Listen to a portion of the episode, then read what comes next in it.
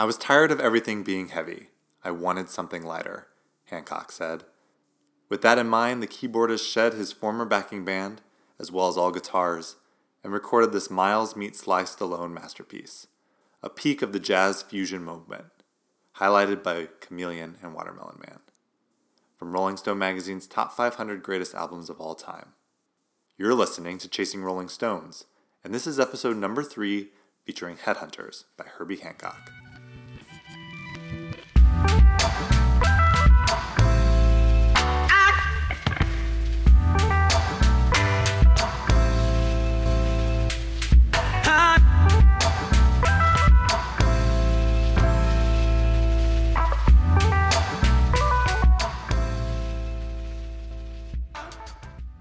Everyone, to episode number three of Chasing Rolling Stones. This is Kyle coming to you from beautiful Glendale, California, at the base of the San Gabes.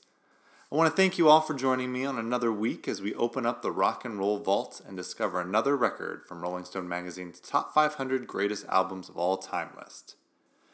Now, last week we visited Cook County Jail in Chicago to listen to B.B. King rock the big house, and in this week's show, we're going to stay in that decade of the 70s and get a little funky. As always, I leave a clue at the end of each episode to give a sneak peek for those wanting to know what we'd be focusing on in the next show. Wonder, did any of you get this one? think my clue was Hard Bop takes an electric turn with sly synthetic grooves hidden like a chameleon within an old classic. Now, I'm going to tell you this episode is going to be a blast as we head into jazz territory for the first time. We're talking about Herbie Hancock's Headhunters, an electric masterpiece that features the incredible Chameleon. You may have noticed that in the clue, as well as his hit Watermelon Man, which updated a classic from 1962 with synths and new rhythms of the jazz fusion style. That was also our old classic in the clue. Oh, and by the way, there are no guitars at all, but don't worry, this album has plenty packed in it to give you everything you could want. An important to note to share before we get too deep into Headhunters those of you following along with the blog already know this tidbit, but for those unaware, I am basing this podcast and each episode off of Rolling Stone Magazine's Greatest Albums of All Time 2005 book that was published by Wenner Book.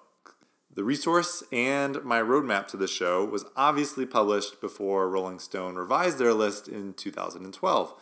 That revision brought in much more contemporary albums under that banner of the 500 greatest albums of all time. So if you were to go online right now to rollingstone.com, you would probably find a completely different album filling the slot of 498. It might be MGMT, it might be the White Stripes, I don't know. But don't worry, my plan is to cover all 500 albums from this book first, then, God willing, I'm still around, sweep back around in the future to include those 40 or so that were added later on. And believe me, I really want to get to those. I have some great hits, uh, including Kanye and uh, quite a few others. Now, also another tidbit before we go on with the show, there is something I really want to kick off. Uh, maybe something I'll do every week, but you know, at least this week I have something good for you and that's a recommendation for the episode. Now, if you're like me, you probably recently re upped with HBO for the new seasons of Game of Thrones. If that is the case, I want to absolutely make sure you don't miss the channel's newest documentary, The Defiant Ones. Now, I've only gotten through episode two, but man, it is an interesting watch to say the least. It's a documentary that follows both music producer Jimmy Iovine and the one and only Dr. Dre. Uh, and the first two episodes I've watched charts their separate success, kind of following both along their path, which I'll grant it, you know, I've seen a lot of Dr. Dre's history through various VH1 Behind the Musics and other music documentaries. But what's interesting is I had no clue that Iovine was, I mean, such the hit maker that he was. I mean, we are talking about a run of him producing Springsteen, Patti Smith, Tom Petty and the Heartbreakers, Stevie Nicks, and U2, and this is all before we even get to the 90s. So he was a man obsessed with music, doing the best, creating the best, creating the absolute most amazing albums of all time. And in accordance to the show, it seemed like a fitting recommendation to talk about as we will probably see many of his albums hit our top 500 list. So, again, just something I wanted to share with you all and throw my support behind. So, with uh, our notes out of the way and our news section done, let's go ahead and start the show. Ken Burns so eloquently stated in his brilliant documentary focused on the genre Jazz has been called the purest expression of American democracy, a music built on individualism and compromise, independence and cooperation. Now, if you haven't seen this 10 part series, I would highly recommend it. Again, another recommendation. But as with all Burns docs, it is filled with amazing interviews, photos, and sound bites from deep within the archives and a narrative structure that makes you feel like you're listening to a bedtime story. Now, whether you've seen the series or not, you must understand that jazz, as a genre, has had a rich and diverse history, constantly changing and course correcting with each decade. We can't just start with the jazz fusion movement from 1970 to understand Herbie Hancock's Headhunters. No, we have to look back and see where fusion fits on that jazz timeline in order to acknowledge why Hancock made the choices he did on the album to create this modern masterpiece. I took the following info from an amazing resource called Jazz in Time. It's an interactive timeline provided by the Kennedy Center's website, and I highly recommend checking it out. As I was going along that website, you know, you discover that the roots of jazz have their beginning before even the 20th century begins. Ragtime, blues, and brass band music in the late 1800s provide the blueprint elements such as a syncopated beat, which stresses the upbeat instead of the downbeat, as well as the tools in which it would be played, like the brass instruments. As America moved into the new millennium, societal changes would build upon these stylings. As we turn into the next century, large population of African Americans begin migrating from the south to the north, landing in cities like New York and Chicago. Once settled, these individuals bring their regional stylings to the music scene, which also sets the stage for a distinct genre to emerge by the late 1920s. This era was eventually defined as the Jazz Age. However, by 1930s, the Great Depression turned the world upside down. This would not harm jazz though, Although people could not buy records or go to shows, the radio provided the genre an even larger audience, lifting society's spirits with an upbeat and energetic sound that harkened back to the 20s, a style that would ultimately be called swing. The 1940s would bring further change with World War II. Swing was out and bebop was in, shifting jazz music from dance halls into a more challenging musician's music. Another stylistic shift would occur in the following decade as many jazz players would become educated thanks to the GI Bill, allowing them to study classical musical theory. This intellectual angle of playing music led to the creation of hard bop and cool jazz that would dominate the 1950s. As with all of society, the 60s marked a new direction, not only for where society was going, but also really music. Attempting to mirror the activism around them, jazz musicians attempted to break down or extend the conventions of jazz through the free jazz, modal, and neo gospel styles that use no preconceived rhythms, harmonies, or little to no composition at all. Rather, it was a bunch of musicians that would improvise complete pieces, beginning to combine their music with the exotic sounds from India and Asia, almost reminiscent of what the Beatles were experimenting with at the time. The 70s is where we turn our attention to today. At this point in the timeline, increased communication and technology had made the world smaller, providing musicians with influences of global culture and lifestyles, allowing them to create a fusion of world, classical, and popular music like rock and disco. Fusion jazz, as best exemplified by Herbie Hancock's Headhunters, was at the forefront of the genre from 1969 through 1990. The style was created at least in part because jazz musicians wanted to capitalize on the popular appeal of rock music, which had skyrocketed into another atmosphere in terms of commercial success. From rock, fusion gets its power, rhythm, and simplicity. Electric instruments, like electric guitars, basses, and keyboard synthesizers, began to replace the staples like the trumpet, standing bass, and saxophone. To a degree, it worked. Many rock fans who were not into, quote, regular jazz did support fusion artists. They bought the records, they attended their concerts. However, many traditional jazz musicians and fans did not consider fusion real jazz. Those snobs. Prior to the development of Headhunters, Herbie Hancock's discography up to that point could best be described as a string of classic acoustic jazz recordings. Hancock had found success with Empyrean Isle, Maiden Voyage, and Speak Like a Child, but it wasn't until he switched labels to Warner Brothers where he began his flirtation with electronics. By 1972, Herbie felt that he had reached peak with his current band and was ready to connect with a larger audience. I began to feel that I had been spending so much time exploring the upper atmosphere of music and the more ethereal kind of far out spacey stuff. Now there was this need to take some more of the earth and to feel a little more tethered, a connection to earth. I started thinking about Sly Stone and how much I loved his music and how funky thank you for letting me be myself is, he said. He would go on to say, Would I like to have a funky band that played the kind of music Sly or someone like that was playing?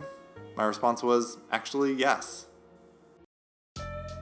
And so Hancock moved on from the Mwandishi band and created a new group of creative individuals called the Headhunters, a group of seven musicians who could play a wide range of instruments, but more specifically, electronics.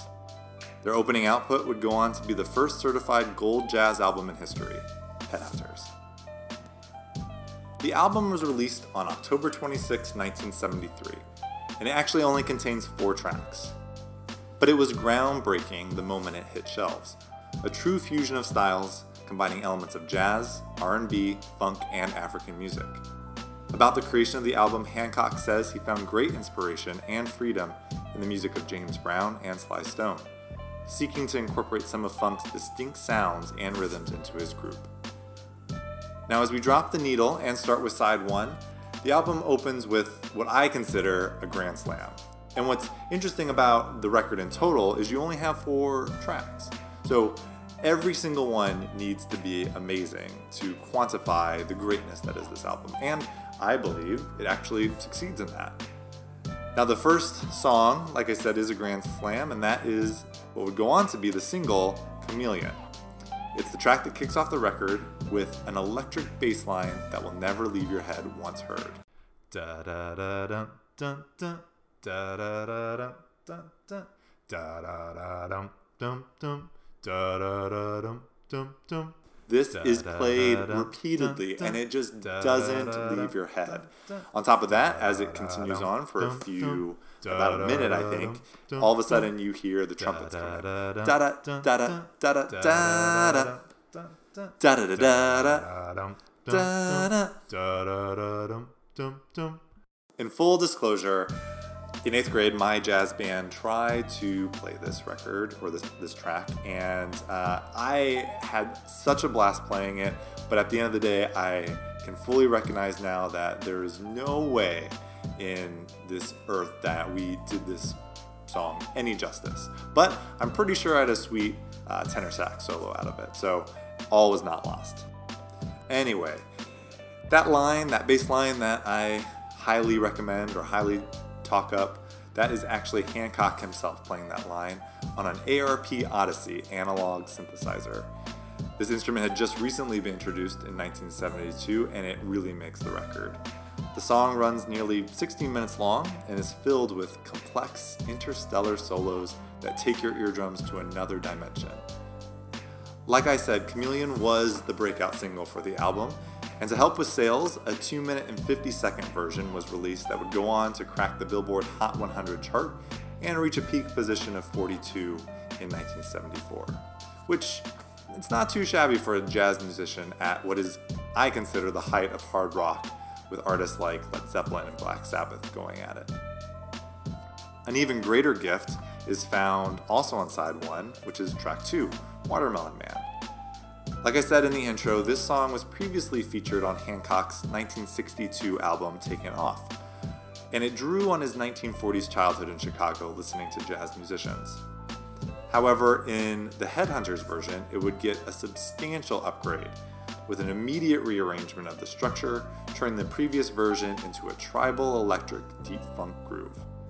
It starts with percussionist Bill Summers blowing into a beer bottle in a style reminiscent of Central Africa.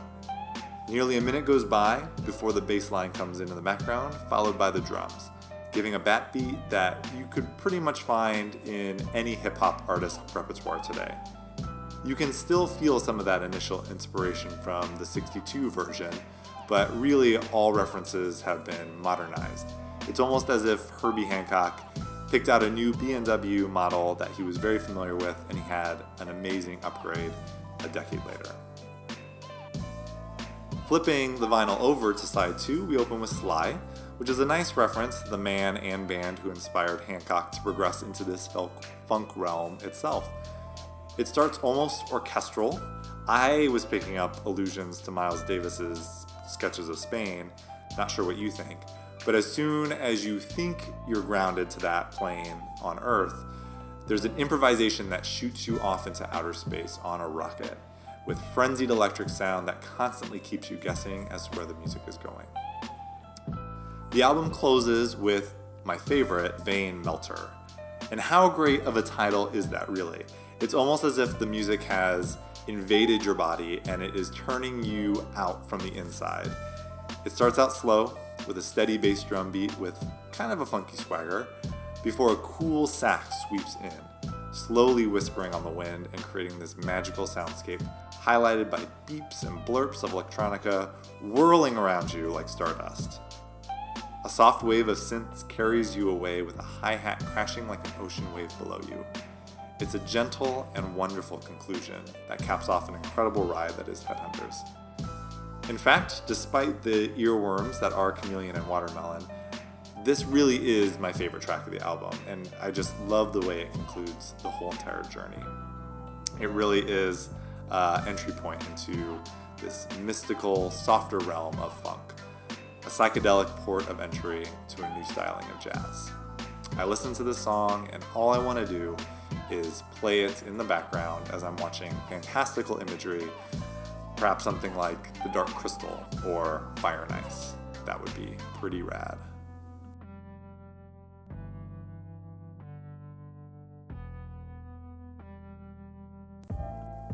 Leaving a groundbreaking legacy, Headhunters is now considered one of the defining moment in not only fusion, but jazz history as well. The Library of Congress even opted to preserve the album in its musical collection as one of the country's most significant audio recordings. With its distinct sound and rhythms, Hancock elevated the jazz platform, creating art that was accessible not only to fans but the genre, bringing in a whole new audience who had appreciated his sound. The album would go on to pave the way for electronic music and hip hop style, changing the way people heard music by opening the door to new musical soundscapes and possibilities. Now, as always, we conclude our episode with the vinyl segment of the week. And if you haven't seen this cover before, really get out. Even just Google it. It is a trip of a uh, imagery and colors. It's psychedelic in the extreme. All of it adorning the cover of Herbie Hancock's Headhunters. Now, what's really cool is the image that's on the cover, which kind of is the band with all their instruments, but with one change. Uh, it has Herbie, who's on the keys, adorned with this African mask. And if I did my research right, Kapili Kapili mask of the Baule tribe from the Ivory Coast. Now, this image and color scheme and all of it was created by and designed by Victor Moscoso, who's a Spanish American artist best known for producing rock posters and advertisement in San Francisco during the 60s and 70s. In fact, he actually created posters for the Grateful Dead, the Doors, and Steve Miller Blues bands. Uh, just a few artists who utilized his vibrant colors and designs. Moscoso is actually a pretty famous uh, artist within this realm, and I'm sure if you've ever seen any of the famous uh, 60s or 70s posters, you've probably seen either his work or certainly, you know, references and uh, connections to what he was doing. Now, what's cool in that mask I was telling you about, uh, not only is it in the shape of that Ivory Coastal tribe, but the actual design of the mask is based on a tape head demagnetizer, which is also used on reel to reel audio tape recording equipment at the time when Headhunters was recorded, which is kind of a, a nice inside uh, look into the process. You flip the album onto the back, and we get the same exact image, uh, except this time Herbie is not wearing the mask. But what's cool is he Moscoso actually flips the color scheme, where it's burning bright red fire with Herbie with his band, the Headhunters, behind him in cool blue. But on the back, they're all kind of conversely contrasted all together in the same brilliant neon pink color. Again, all of the artists are just holding their instruments as if they are their choice weapon chosen for battle. It's an absolute uh, trip to, to see this photography. Now let's see, uh, I think I am spinning, if I looked on Discogs right, the 180 gram 2009 reissued and remastered vinyl from Columbia Records. Uh, it was recorded at Wally Heider Studios as well as Different Fur Trading Company, both of which are in San Francisco, which makes that connection to the artist Moscoso so uh, right on. And I, as I was doing research on both of these studios, uh, a lot of great artists passed through those doors. You know, CCR was a big one, Boz Scaggs was another, War. I mean, so many artists kind of made their way through the San Francisco area, which was very cool. And it was produced by David Rubinson, who worked with Herbie Hancock quite a bit, and Herbie uh, also did some producing as well. Now, once again, I picked this vinyl up at the expansive, the wonderful, the amazing Amoeba Music in Hollywood, right off of Sunset Boulevard itself. It certainly is my hometown record store, and as always, I recommend a visit. Well, everyone, that concludes episode 3 Headhunters. Thanks again for listening to Chasing Rolling Stones. Uh, if you do have a comment, a suggestion, please do not hesitate to email the show at either chasingrollingstones at gmail.com or you can actually visit the website www.chasingrollingstones.com where you'll find a way to email the show as well as my blog, which has a little bit more info on each of the albums featured in the episode. I'll also throw up photos, links, and sources all onto that side as well. And please don't forget, for those not wanting to dive a little deeper, but just some quick hits, we are also on social, where you can find the show at both Twitter and Instagram at the handle at chasing underscore rs. A big thank you to Blank and Kytt for the theme song for the show, RSPN, as well as this week's backing music provided by Ryan Little. As always, I would like to thank my amazing significant other, Leslie, for all of her support and encouragement in my following my passions. She's actually the first person to send me a note uh, off of the blog and uh, continually ask me, Where's the show? Where's the show? And so she keeps me honest and keeps me at this product. Also, like to send a special thank you to Rolling Stone Magazine, as always, for inspiring this show. We'll see you all next week as we take a closer look at number 497 on the list. And here's your going away clue. A late 80s bloom introduces a granite flower from Manchester. Thanks, everyone. Hope you have a great week.